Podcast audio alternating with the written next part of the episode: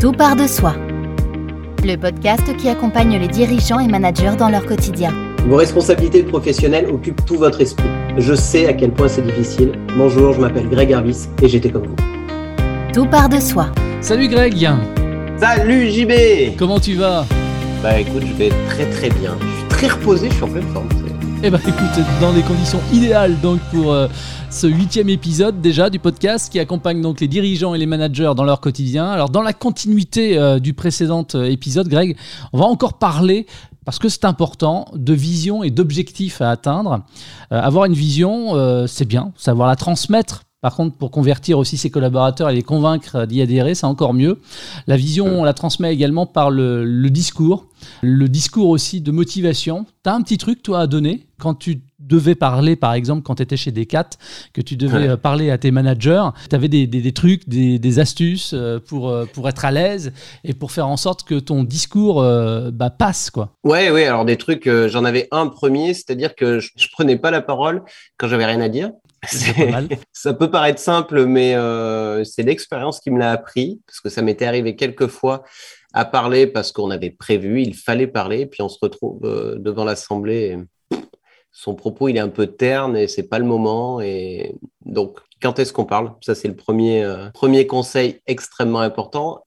L'autre, c'est dans quel état je suis quand je prends la parole. Parce que la communication, elle est vraiment à 20% conscient et 80% inconscient. Ça, c'est vraiment extrêmement important à avoir en tête. Donc, si je prends la parole et que la veille, je me suis disputé avec ma femme, euh, mes gamins m'ont empêché de dormir, mon chat m'a renversé le café sur moi et j'arrive à la bourre et je suis énervé, enfin tout ça, euh, on n'est pas dans un bon état pour prendre la parole. Donc du coup, comment on fait avant pour être une nouvelle fois dans le bon timing pour parler et être dans la bonne énergie pour parler. Donc moi j'ai toujours un petit truc et j'avais ce truc-là quand je prenais la parole devant mes collaborateurs. Sur la dernière expérience Decathlon et 200 250 collaborateurs, donc euh, je prenais une prise de parole chaque semaine. Je faisais toujours la même chose. Je m'isolais une minute et je faisais un petit exercice respiratoire. Je me posais au calme, seul, et derrière, je faisais un grand sourire. Je me souriais à moi-même. Souvent, j'avais une vitre. ouais, ouais, j'avais le cheese sur, euh, sur le visage. Je me passais euh, souvent une petite euh, musique enfin, qui m'entraînait, qui me plaisait. Quoi. C'était quoi Je me montais en énergie. C'était quoi la musique? Tu me l'as déjà mis l'autre fois. J'adore, moi, Rocky Eyes of the Tiger. là.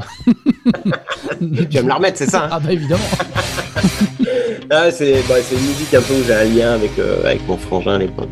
Bon, bref, ça me mettait en énergie. Et aujourd'hui, où j'ai une activité de conférencier, où je parle souvent devant plein de monde, je fais exactement la même chose. C'est-à-dire la bulle dans laquelle je me mets avant de parler. Parce qu'il y a un truc qui est très clair, contrôler son environnement. Donc sa famille, je parlais, on se dispute avec son conjoint, sa conjointe, mmh. ses enfants, euh, les animaux de compagnie. On ne peut pas faire ça. On ne peut pas contrôler notre environnement. On n'a pas la possibilité. Par contre, prendre la maîtrise de soi-même, de ses pensées, de son énergie, ça, on est capable de le faire. Donc moi, il m'est arrivé une fois d'aller faire une conférence devant un public euh, de dirigeants et la veille, avant de prendre l'avion pour partir là-bas, je m'étais embrouillé avec ma femme. Qui arrive dans la vie de tout un chacun, mmh. sur des trucs euh, idiots comme d'habitude. Mais ça, j'ai plus d'action là-dessus. C'est passé et voilà. Par contre, la conférence est bien présente, les personnes qui sont là ont des attentes et moi, je me dois de livrer quelque chose. La seule capacité que j'ai, c'est de maîtriser mon état interne. Et pour ce faire, bah, c'est ce petit truc. Un des meilleurs outils pour aller maîtriser son état interne, ses émotions, donc son énergie, c'est la respiration. La respiration, il n'y a rien de plus puissant. Un petit tip, un petit truc, respire relax. Respire relax, c'est une petite appli euh, gratuite qu'on peut télécharger qui nous amène à travailler euh, la cohérence cardiaque, avoir des cycles de respiration sur un petit temps, deux minutes, qui nous pose et du coup qui nous met dans un état interne calme et propice à partager un message. Et moi, mon conseil, c'est plutôt après de se monter en énergie.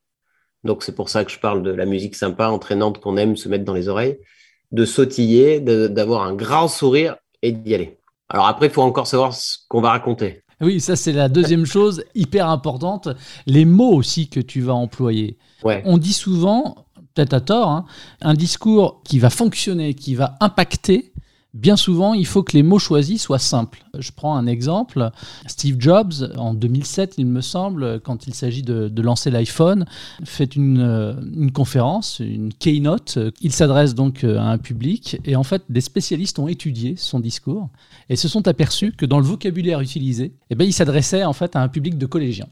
C'est-à-dire qu'il fallait être le plus simple possible. Toi, t'en penses quoi de ça? Ma première réflexion, c'est de me dire déjà, c'est d'utiliser des mots avec lesquels soi-même on est à l'aise. Mmh. Donc il est hyper important d'aller penser aux autres, à son auditoire, bien évidemment, notre cible. Mais euh, est-ce que ce que je dis, je le comprends et je suis à l'aise avec? C'est là où, où, je peux te rejoindre et rejoindre l'analyse et Steve Jobs.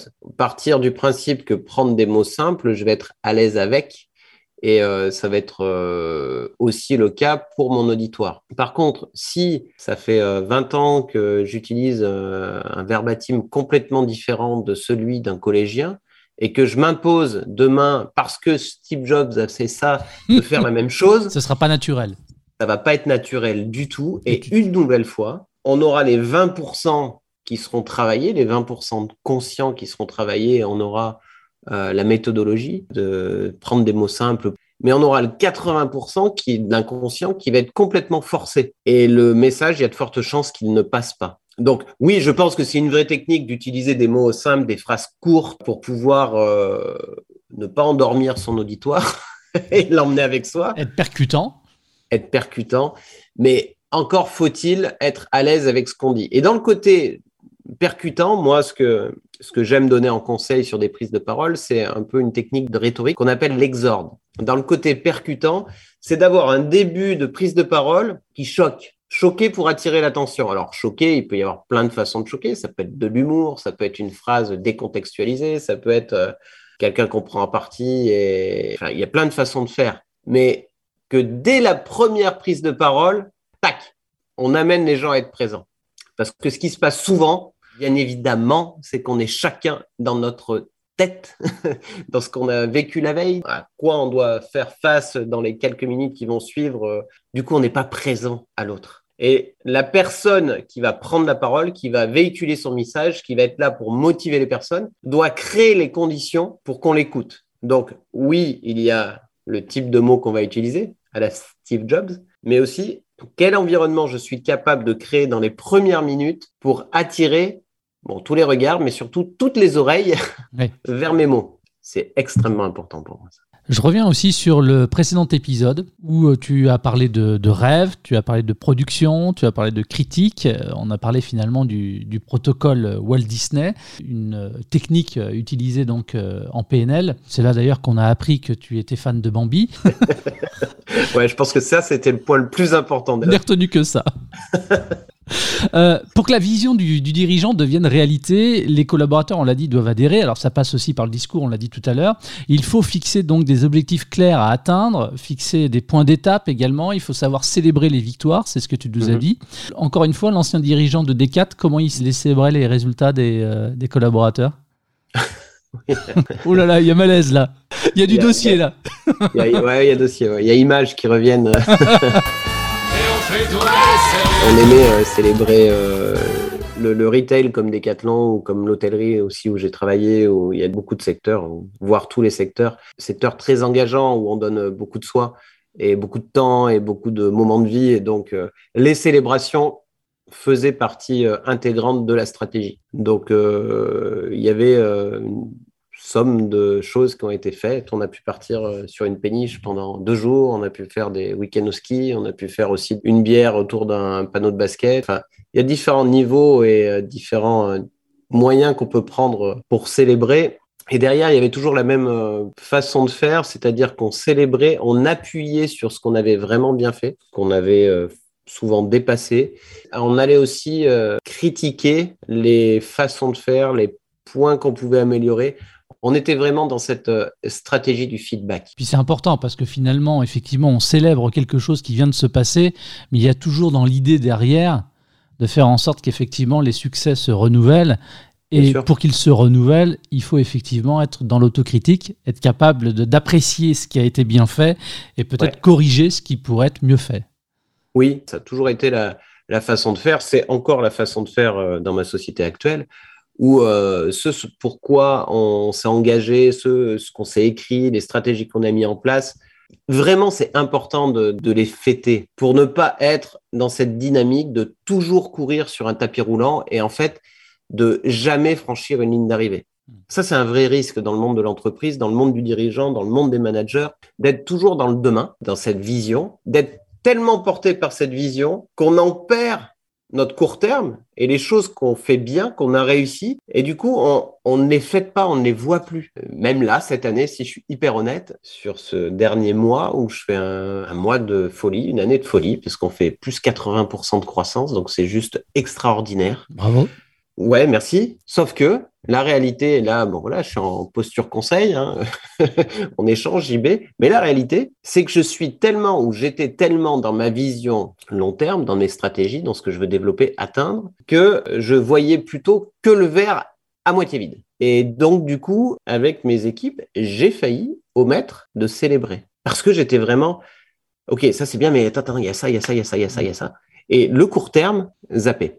Et qu'est-ce qui fait que tu t'es dit, ah oula, euh, faut pas que j'oublie de, de célébrer Aujourd'hui, c'est euh, l'organisation que j'ai mis en place dans ma vie. C'est-à-dire que aujourd'hui, j'ai des moments où j'ai des stops dans mon agenda. Quand je parle de cette euh, course sur un tapis roulant où on célèbre pas les arrivées, où on a toujours l'impression de courir. La responsabilisation à avoir de chacun, de chaque euh, dirigeant, de chaque manager, de chaque leader, c'est de savoir vraiment de se mettre des stops, des moments où on se pose dans notre agenda pour pouvoir regarder derrière nous et de se dire, OK, qu'est-ce que j'ai bien fait? Et c'est là où après, on va jusqu'à célébrer. Parce que quand on fait ça, on se voit, OK, ça c'est super bien, ça c'est super bien, ça c'est super bien. Stop, bravo, on célèbre. Là, je dis, on va toujours voir le process d'amélioration continue, le feedback, qu'est-ce qu'on a bien fait, c'est hyper important. Mais c'est un second temps. Le premier temps, on célèbre. On, se dit bravo, c'est cool. On trouve tout un système euh, pour être heureux de partager un moment, euh, soit avec les équipes. Euh, petit four banga. petit four banga, ce qu'on disait la dernière fois. Et après, plutôt en réunion de travail ou en échange, ok, qu'est-ce qu'on peut mieux faire? Mais malheureusement, dans cette vie qui va tellement, tellement vite, moi, c'est une de mes limites, je le sais, c'est de toujours aller voir après et d'oublier de se dire, ok, mais attends, mais ça, c'est énorme ce qu'on vient de faire. Et ça, je pense que tous les dirigeants, tous les managers doivent l'apprendre et le mettre à l'agenda. Aujourd'hui, toute personne que j'accompagne, je leur amène à faire ça. J'ai une heure par semaine où je fais un retour sur ma semaine écoulée. Qu'est-ce que j'ai bien fait? Vraiment, la première question, c'est qu'est-ce que j'ai bien fait? Et après, qu'est-ce qu'il faudrait améliorer? Et du coup, je replanifie pour la semaine d'après. J'ai toujours une journée par mois où c'est la même chose. Et là, c'est avec mes équipes. Et je prends aussi euh, deux jours par trimestre pour faire ce même travail. On retombe sur le séquençage que tu t'imposes et qui est important justement pour prendre du temps pour soi aussi et poser les choses. Et c'est euh, comme ça que j'accompagne aussi les entreprises ou les dirigeants dans leur quotidien à mettre ça en place. Et là, c'est un vrai conseil que je donne à tous ceux qui nous écoutent. Savoir mettre ce séquençage, cette petite heure par semaine là, où on est capable de se faire un petit feedback, auto-feedback. Et je redis, qu'est-ce que j'ai bien fait? Je vois la ligne d'arrivée de plein de petites courses que j'ai fait sur ma semaine. Qu'est-ce que je dois améliorer? Que je replanifie pour le futur Et ça, c'est un, c'est un tips extraordinaire. Célébrer les victoires augmentera forcément le plaisir des collaborateurs à travailler pour l'entreprise normalement et réduira logiquement aussi les pertes de talent. À l'inverse, si on ne célèbre pas, qu'est-ce qui va se passer? Des motivations, futurs objectifs qui ne seront pas atteints, la vision qui s'éloigne? Complètement, l'érosion. L'érosion, l'érosion des, talents, les pertes des talents, le turnover et notre modèle économique, notre outil de travail, nos services, nos produits qui s'érodent, quoi. Euh, vraiment. Parce que aujourd'hui, il y a plein d'études hein, qui démontrent que c'est pas par le salaire et par les augmentations salariales qu'on maintient l'engagement dans les équipes. Bien sûr, je suis pas en train de dire qu'il faut sous-payer les gens, c'est pas du tout ce que je pense.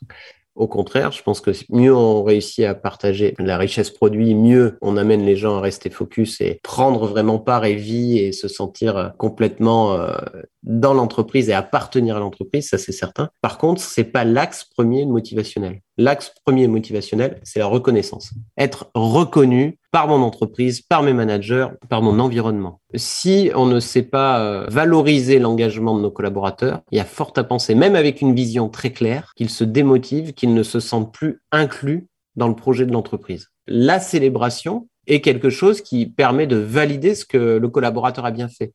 Mais il n'y a pas que la célébration. C'était Tout part de soi avec Greg Arvis.